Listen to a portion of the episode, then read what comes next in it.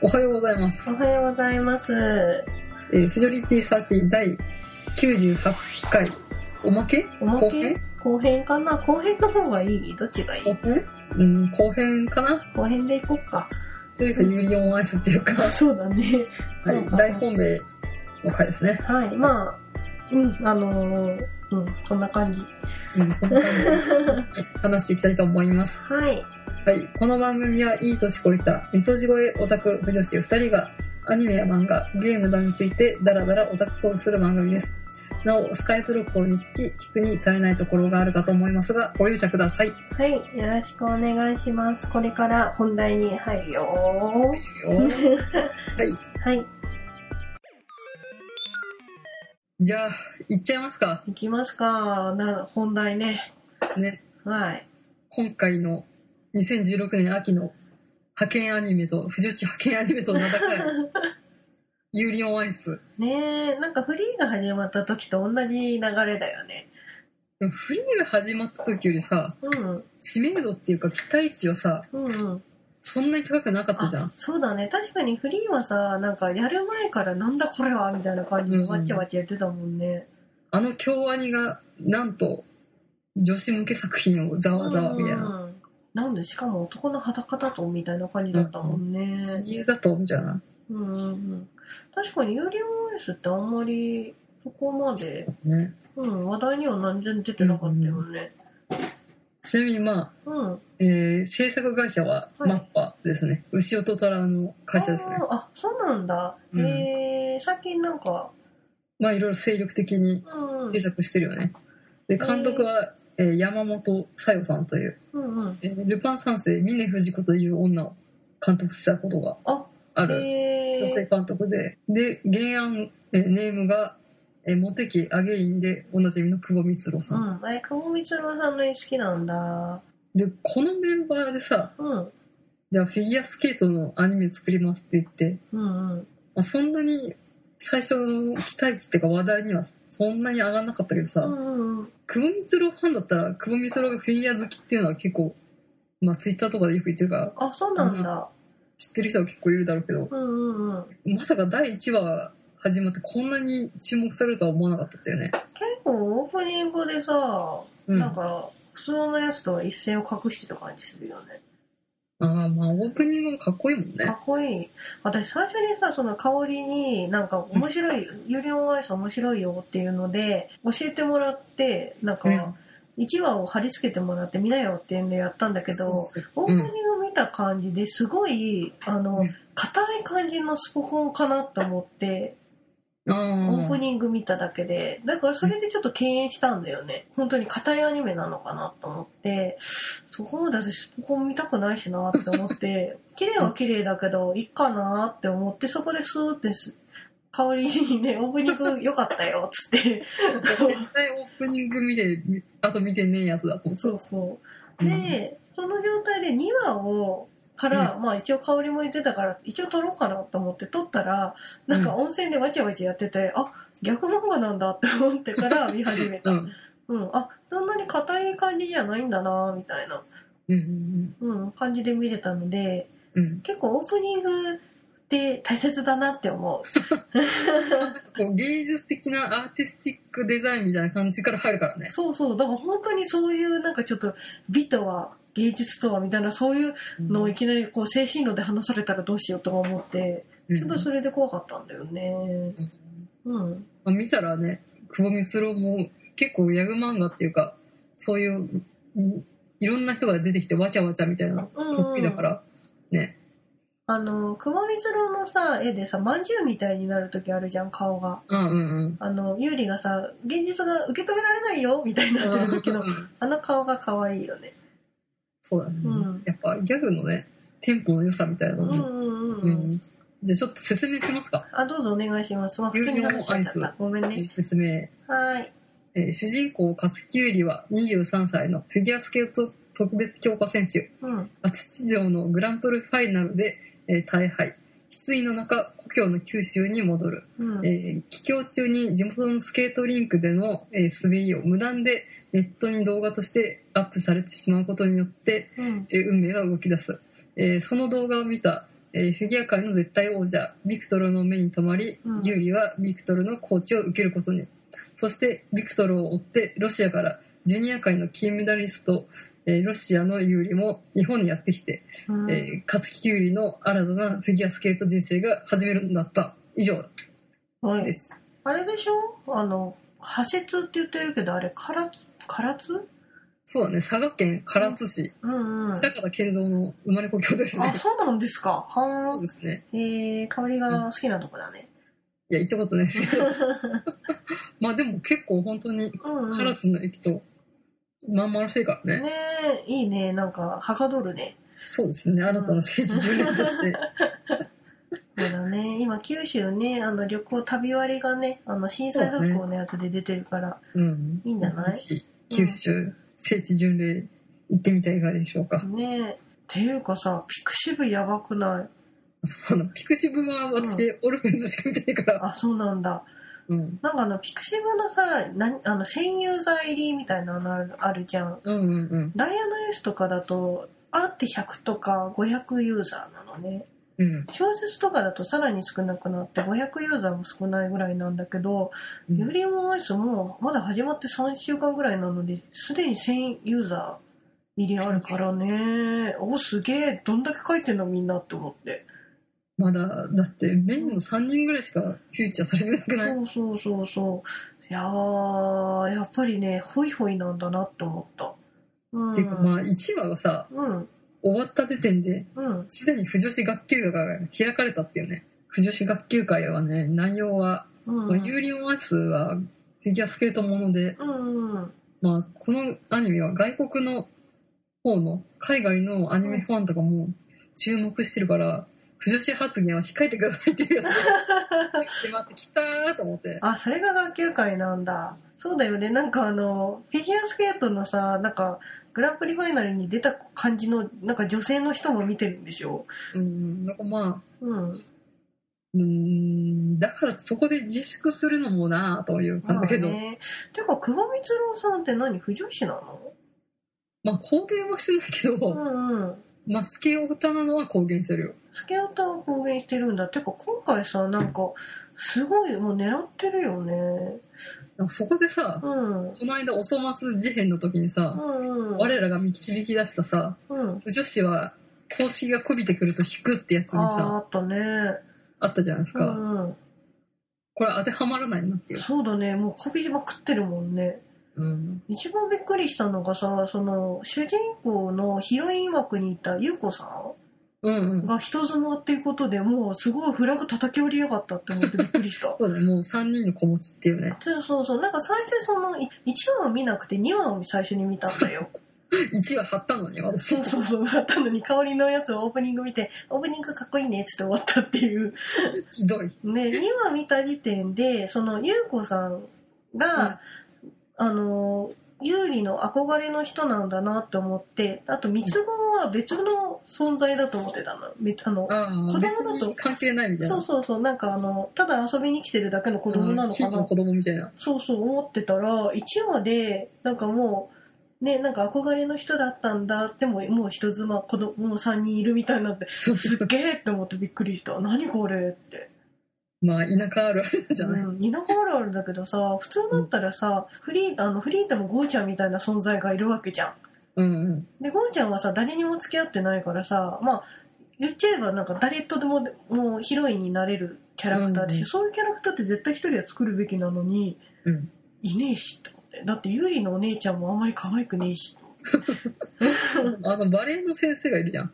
バレエの先生だってユーリのお母さんより年上だよもうユーリとねうんビクトルの話にするべきためだけに作ってんのすごいねって思うまあ、ビクトルは運命の女みたいなもんだからね。ううん。んでもビクトルはあれなんですよなんだあのんロシアの皇帝の人なんでしょあ、プルシェンコオレシェンコさあー、まあでもそうだよね。うん。でもなんかプルシェンコさんって私、あの、ヘタリアンのさ、ロシアのイメージしか、あ イロメシアのージしかなくて、ロシアの実写化かなみたいな。 そうそうそうそいつも見るたびにロシアの実写化の人だって思う。う。ねなんかだからもうちょっと骨太だけどさ、ビクトルは細身だもんね。うん。うん。まあでも、この振る舞いとか、そういう、なんていうの、王女としてのあり方みたいなのが、プルシェンコなんじゃないそうだね。てかもう声優さんが諏訪部さんっていうのが素晴らしいと思ああ、う。うん。君たちは自分が思っているよりも、無個性で凡庸だよ、にっこりみたいな感じそうで、そう。ひどいっていう。諏訪部さんってもうちょっとさ落ち着いてる声のキャラクターが多いじゃんもうちょっと渋いっていうかなんか今回ちょっと声高くしてるよねそうだね。うんそんな、こう、ザ・スワイブボイスみたいなのがそんなにない気がすそるねう。そうそうその2話で最初見た時にさなんかあの、うんコーチみたいな人にさ、うなんん。か、ヤクブも日本においでよ、みたいな感じで、うん言う、うんちじゃん。ょあの声聞いてびっくりして、あ、声高っと思って。っとね、珍しいよね。うん珍しい諏訪部さんだよね。うん。うん。なんかこう、ビクトルが笑うとさ、おはようスパンクのスパンクになるっていうので、あ、そうだ、この顔スパンクだと思って。誰スパンクって。え、知らないのか知らないよ。何それ。三十何年か前にあったアニメだよ。へえ。え、何それ顔うんおの。はようスパンクで検索してみてください。あとちょっと見てくる。おはようスパーク。あ、あー、口がハートになるやあそうつ。なるやつ。あうー、んなるほ。ど。うん。かわいいよね、あの口。これか、香り、私と本当に同い年か。え、 え、こんなん知らたなまい。たま見てなかっただけなの。ちょっと元に戻るんだけど、話が。いいよ。不女子にこびると逆に不女子は引いてしまう問題なうんんだうけど、んうん。これ、ユーリマンス見てて思ったのは、うん。なんかもう自分たちが作ってて楽しいものを作ってるだけなんだなっていうのは、見てみたいと思うのかなと思ったよ。あうん、私は、あ、違う、これが好きなんだ、作りたいんだ、自分たちで作ったキャラにマジで燃えるっていう、ー。でもフリーとかもめっちゃこびてたじゃん。フリーの内海監督のインタビューとか見てると、この人、本当に自分の作ったキャラ好きなんだな、内海ひろ子監督のひろ子の子同人誌って言われるから、だからこの、ユーリオンアイスもね、うん。さよとみつろうの子同人誌だよ。ああ、そういうことなんだ。うん。不女子じゃないかよ、蜜郎さん。ねまあ、 ね、え。公言はしてないけど、うまあ、ん。スピリッツはね、そうだよね。しかも今回オリジナルアニメだもんね。原作があるわけじゃないもんね。まあ原作って言ったら久保光郎さんがネーム書いてるっていうから、それが原作なんだろうけど。うん。うん。まあでもオリジナルストーリーでねえ。今まで、まあ、クオミスローっつったらモテキアゲインは青年漫画だし、マガジンとかだもんね。マガジンと確かモーニングだっけうかな、んイブニングだっけまあ青年誌だよね、うん。うん。うん、でクオミスロー好きな人は多分あとラジオがやってるからさあの人、うーん。まあ、ラジオ好きの人とかはまあクオミスローって言ったらラジオの人だよねって思う人もいると思うけど漫画家なのにやってんのすごいね。あそうそう能町みね子さんっていう、まあ、うんエッセイ漫画コラムニストうんうん。の人と、まあ多分、ポッドキャストを好きな人だったら結構知ってる人多いと思うけど、うん。あの、俺たちデトックス女子会っていうポッドキャストをやってて、えうん結構人気だったから、ーうんうん。好きな人は好きなんじゃないですか。それは何どっち系の話を言ってたのこれは、うん、結構なんかこう、テレビの芸能人の話とか、うん。なんか日々思うこととか、あと、能町みね子が相撲が好きだから、も相撲の話をしたりとう、か、すごいね。漫画の話だけじゃなくて、うん。多岐にわたっていろいろ話して、デトックスで言うぐらいだから、ちょっと毒舌っぽいような、うーん。そういうような話をするんだけど、あと、こじらせ女子とかも、まあ、この人たち発信みたいなところがあるから、うんうんまあ、本当は天海天海って人が発信なんですけど、まうんあ、そういう話をするんだけど、まあ、ラジオが好きな層とかも被んないわけじゃん。そうだね。うん、だから本当に好きなものをやりたいようにやったんだなって思ううーよ。ん。まあ、まだ3話だけどね。ま あね。なんかこうフィギュアにゆかりがある人とかじゃないじゃん、全然。まあね、うん。本当にただのファンなんだなっていう。ミーハーなのかね、久保光郎さんって。まあね。 うん正直ね。でもミーハーパワーはね、うん偉大ですからね。そうだね。じゃあちょっと内容の話をしていいどうぞどうぞ。うん、内容の話っていうのもあれなんだけど、ビクユ私は、優びく。優は日本の優利ね。ーああ、このね、こう音声でさ、ー、うん、あのそのどっちの有利か分かんないから、難しいね。そうだね。ユリオとユーリだもんね。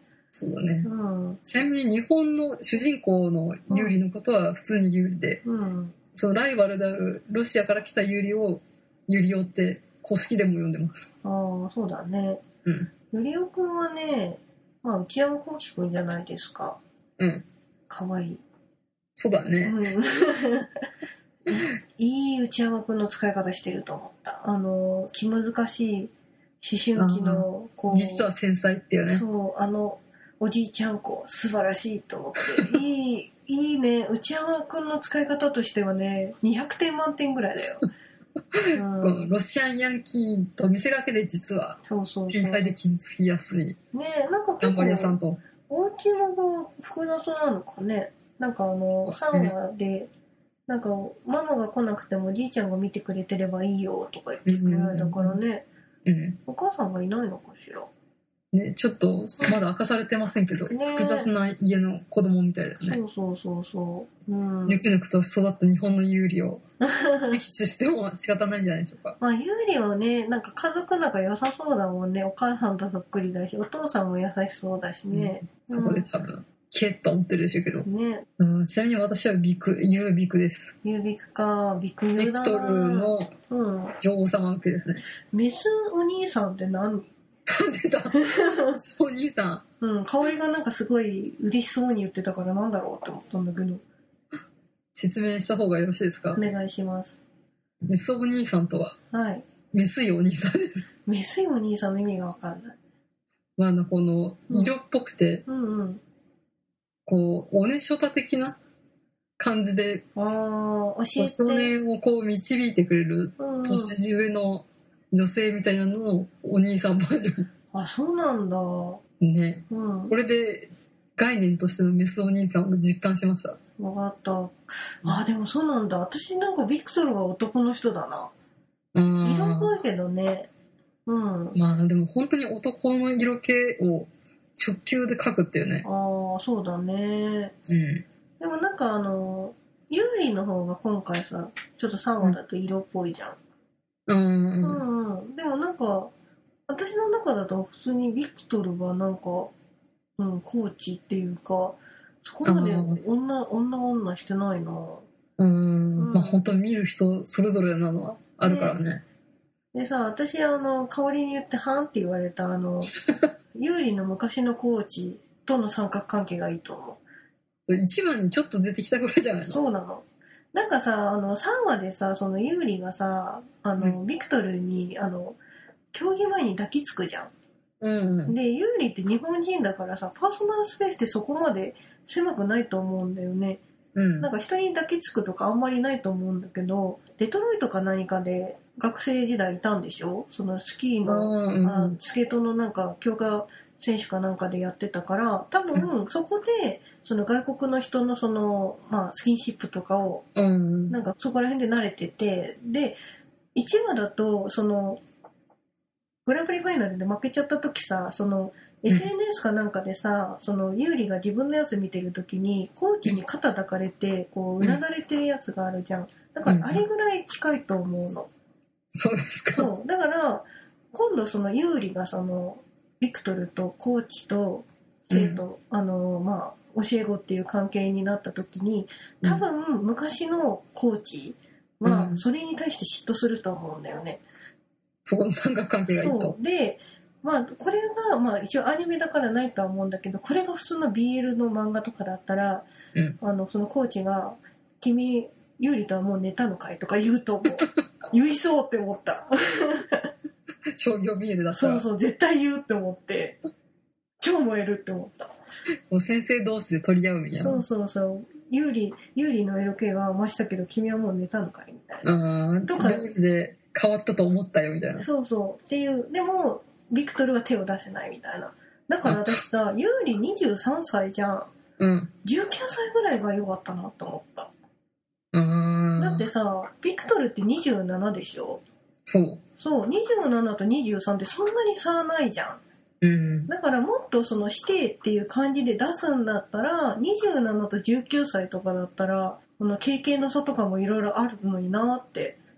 まあでも、うん、あれじゃんビクトラもう絶対王者だから、そうなんだ。だっそてこ、ら辺で特殊感が。グランプリファイナルには、ユーリもビクトルも出てたって、同じ舞台で戦ってたってことでしょそう。だから言っちゃえばまあ同等って言えば同等じゃん。そこまあでねコーチになるっていうのって結構得意なんじゃないのうん、まあ、フィギュアがね、うん詳しくないので、そうそうそあんうまりわかんないですけど。ねなんかそれで、なんか本当に、まあ、ペイペイの19歳ぐらいの男の子がね、うなんか27でもう早熟したそのビクトルから教えをこうっつったらもう大好物ですよって思ったんだけれど も。うん。あーでもその未熟な若者の枠はやっぱしもうんうん。うもう一人の有利なんじゃないそうなのか。でも、ユーリーさ、15歳でしょ ?15 歳と23歳って結構離れてるよね。うん、それでまあライバルっていうのもなんか不思議な感じするけど。まあでもこの久保光郎のさモンテキのうん。最初の主人公確か23なんだよね23はそこまで大人じゃないってことなの。うんなんかまあ一回いろいろうん。それなりに積み上げてきたものがあるけどうんうん。それが通用しなくて挫折するっていうストアとはまあモンテキと通じるのかなっていうあー。ある程度実力はあるんだけれど、うんうん。またもう一段階上がれないっていうそこのもがき苦しみ成長っていうのを書くのかなっていうあー、なるほどね。やっぱなんかこう直球のスポーツものを書く時はさうんうん。全く知らないところはゼロからそれこそフィギュアのそれこそビクトルのさうんうん。なんか試合を見てよ僕もフィギュア始めたいみたいなところから書くのが一番わかりやすいじゃんそうだね。でこういう、ね、フォームがあってこういう練習をして採点方法はこうでこうでみたいなうん、そういうのやらないで、ある程度実力があっても、それが通用しなかったっていう、挫折から書くっていうのが、グランプリファイナルに出る時点ですごいんでしょうん、多分もう、う、結構それなりの選手ではあるんだよね。ん、ねでだからもは、るかなる高みを目指すってことなんでしょう。うん、メンタルが弱くてそこまでなんか上に一番上に行けないけれどもでもう世界最強の6人のうちの1人ぐらいの級なんで しょんまあでも、うねん、そんなにうんね、全然通用しないってわけではないんだろうねっていう。ううーんん。だから一皮向けて飛躍するっていうところなんじゃないですか。あとはあのーユーリの色気うん。っていうかその美しさとか色気っていうのは完成した美には宿らないってうんな。んかどっかのサイトで書いてあったけどさうん。なんか結局そのビクトルがなんうんか自分の美が完成されすぎちゃって停滞してるからうん。そこにそのまだ未完成の有利のうん。そのなんつうのインスピレーションを得るためにコーチをしてるから最終的にはうん。 2人はコーチって言ってるけれどもまたライバルになるんだねっていう。あ、それもいいね。うん 好きでしょかおりそうういんう下克上的な。ね。ういんや、ユービクだとそっちだと思うんだよね。ううーん。下克上そうだね。うん。ねになるのかな。もしくは、もう、有林全部うん 伝えて、ビクトルはただ去るか。なんか、ビクトル死亡説みあたいなそうそうそう、出てんでしょの大事よっていう。でもさ、久保光郎さん自身がさ、それを否定したんだよね、確か。 ああ、死亡、とりあえず3話では死なないって言ってたそう香りが好きな3話で死んでけど、3話で死ぬ の。ああ、でも死ぬはね、でもまあ、それこそ、プルシェンコと羽生結弦じゃないですけれど、うん。うんで、その、羽生が選手が、昔は僕、あの、プルシェンコがヒーローだったけど、今は、うん。羽生結弦が僕のヒーローだよって言って、ああ、プリシェンコがね、言ってるってなったよね。なんかそういう関係になるのかならないのか、うん。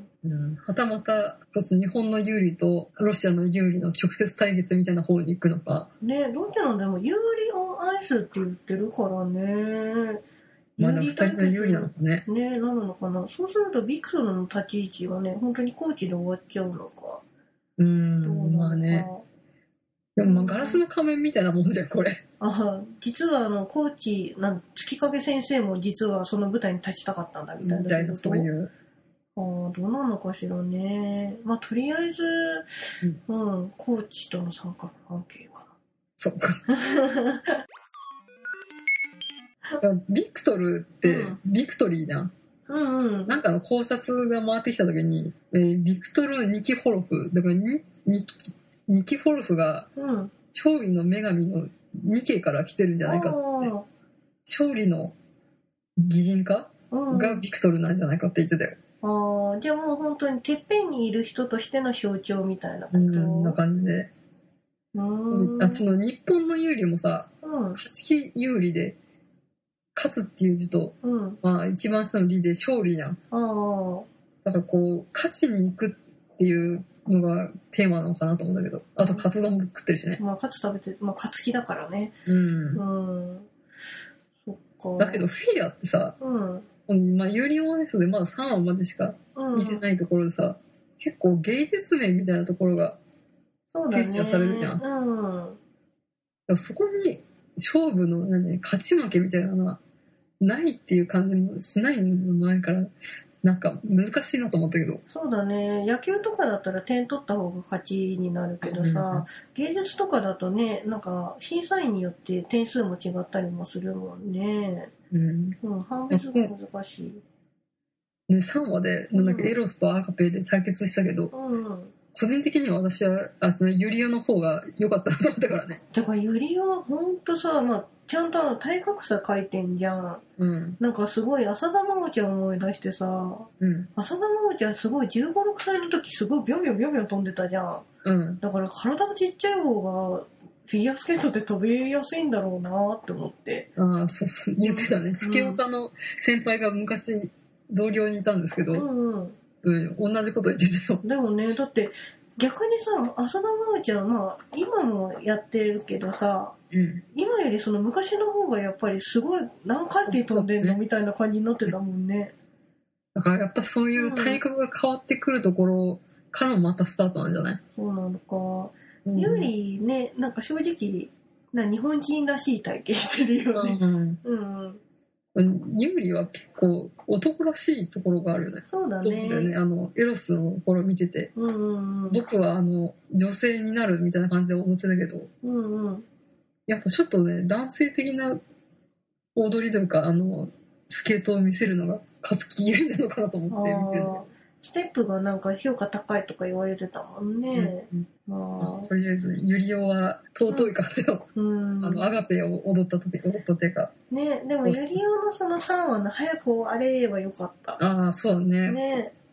うんうん結局さすごい不安定さが出てるじゃんあの、うんそのアガペイっていうその芸術の方をやっちゃうと、今までその積み上げてきたそのユリオって結局その、まあ、技術面っていうのは高いとは思うんだけれども、うんうそっちの芸術面に偏っちゃうと自分がやってきたものを全て崩れちゃうからそれってアガペイその、うんうん逆にその自分のなんつうのアピールをしないっていうことができなかったんだろうね、うんううんんうん。それをやったら自分が崩れちゃうからできないだからもうこんなのやめてくれみたいな感じになってたってことでしょ、なんかまだ、こう、均衡がねえ保てないよね。こうスキルの部分とうん表現の部分が。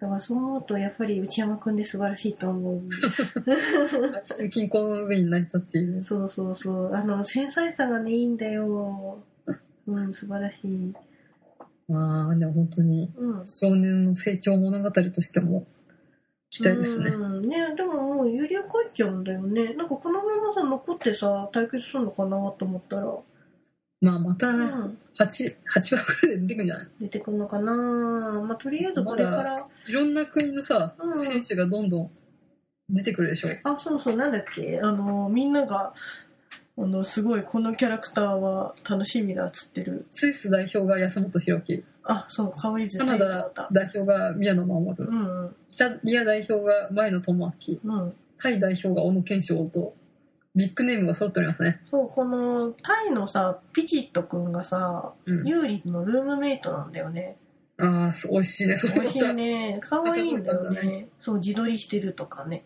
ああ、インスタグラムのね。そうそうそうあそうインスタグラムって言えばさそのなんかユーリの考察のやつでなんかあの、ユーリとそのビクトルがさなんかあああ、のなんか電車みたいなの。そうそう乗ってってるやつのあの、うんところに書いてある文字がうん。なんか、時はもう過ぎたみたいな感じのことを書いあてー、んだよね、確か。だからもう、なんか、決別する時が来るんじゃないかとそうそうそう、もう、か決別した後に送ってるインスタなんじゃないかって、昔はこんなんだったよね、みたいな、ビクトル死亡説。死亡説なのかなって。なんか、一番最初のさ、やつも昔からビクトルは人を驚かせるのが上手だった、みたいな感じで過去形で言ってたりするから、うんいなくなるのかみたいなのでね、それで死亡説も出たんでしょうん、あと、なんだっけ、ユリオが、あの、ん日本に来た時に第一声がビクトル見て、ピンピンしてるじゃねえか、なんだよね。あー、なるほど。うん。だからなんかもう大病みたいなのを患ってて、うんうん。それを隠して 後継者あをー探してるのかとかなんかいろいろ言われてたけど、え、でもなんか引退するかもしれないみたいな形になってるから言ったんじゃないあのあ、そうかな。うん。まあ、どうなることやねうん。楽しみだけど。うんううん。ん。あ、で、ちなみに細谷さんまた出るね。あ、そうなんだ。また、キャプテン かな。あ、キャプテンかな。どっかな。楽しみかうん、キャな。プテンかもしれませんうんね。ね。うそんれはすごい気になるけどね。そうね今後も注目で、今回の秋の派遣アニメとなぜか、ユうん。ージマイスですね。ねえでもなんか踊ってるっていうかさ、うんあの競技中のやつ何回も見ちゃうで、あ、そうだね。うん私もあの、アガペ何回か見ちゃったからあね。本当私と違うずっとエロスの方が好きだなああ、うん、やっぱね、この辺も、うんやっぱほん芸術表現に点数をつけるのは難しいよね。そうだね好き嫌いもあるからね好みとかね、いや久しぶりになんかこうちゃんとリアタイで追いたいアニメあだそうねね、う。うんんうんいやー、アニメって本当いいですねっていうね。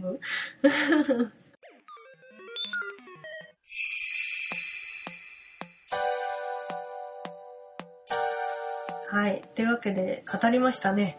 そうですね。うん有利で30分ぐらいかもしれますね。ねえ、ゆうり面白いよ。もう、うん。じゃあまあ、あれだね、最終回を迎えた後に、そうだフォねー。カスみたいなのできたらいいですね。そうだね。ゆうりが妊娠するかなどうかなそうだね、男の僕でも妊娠しそうって言ったから、ちそょうっそうと可能じゃないですかね。なんかサマは結婚会見かっていうので大騒ぎしてたよね。話題はつきませんが、はい。はい、締めたいと思います。お願いします。えー、フジョリティサーティではお便りを募集しています。ご意見、ご感想はメール、ツイッター、ブログ、コメント、またはは、えー、ツイッター、ハッシュタグよりお待ちしております。はい。ブログは http スラッシュスラッシュ、フジョリティサーティポッドキャスト、シーサー .net、メールはフジョリティサーティアットマーク、gmail.com です。はい。はい、あー語りましたね。じゃあ、以上のお相手は、マシモト。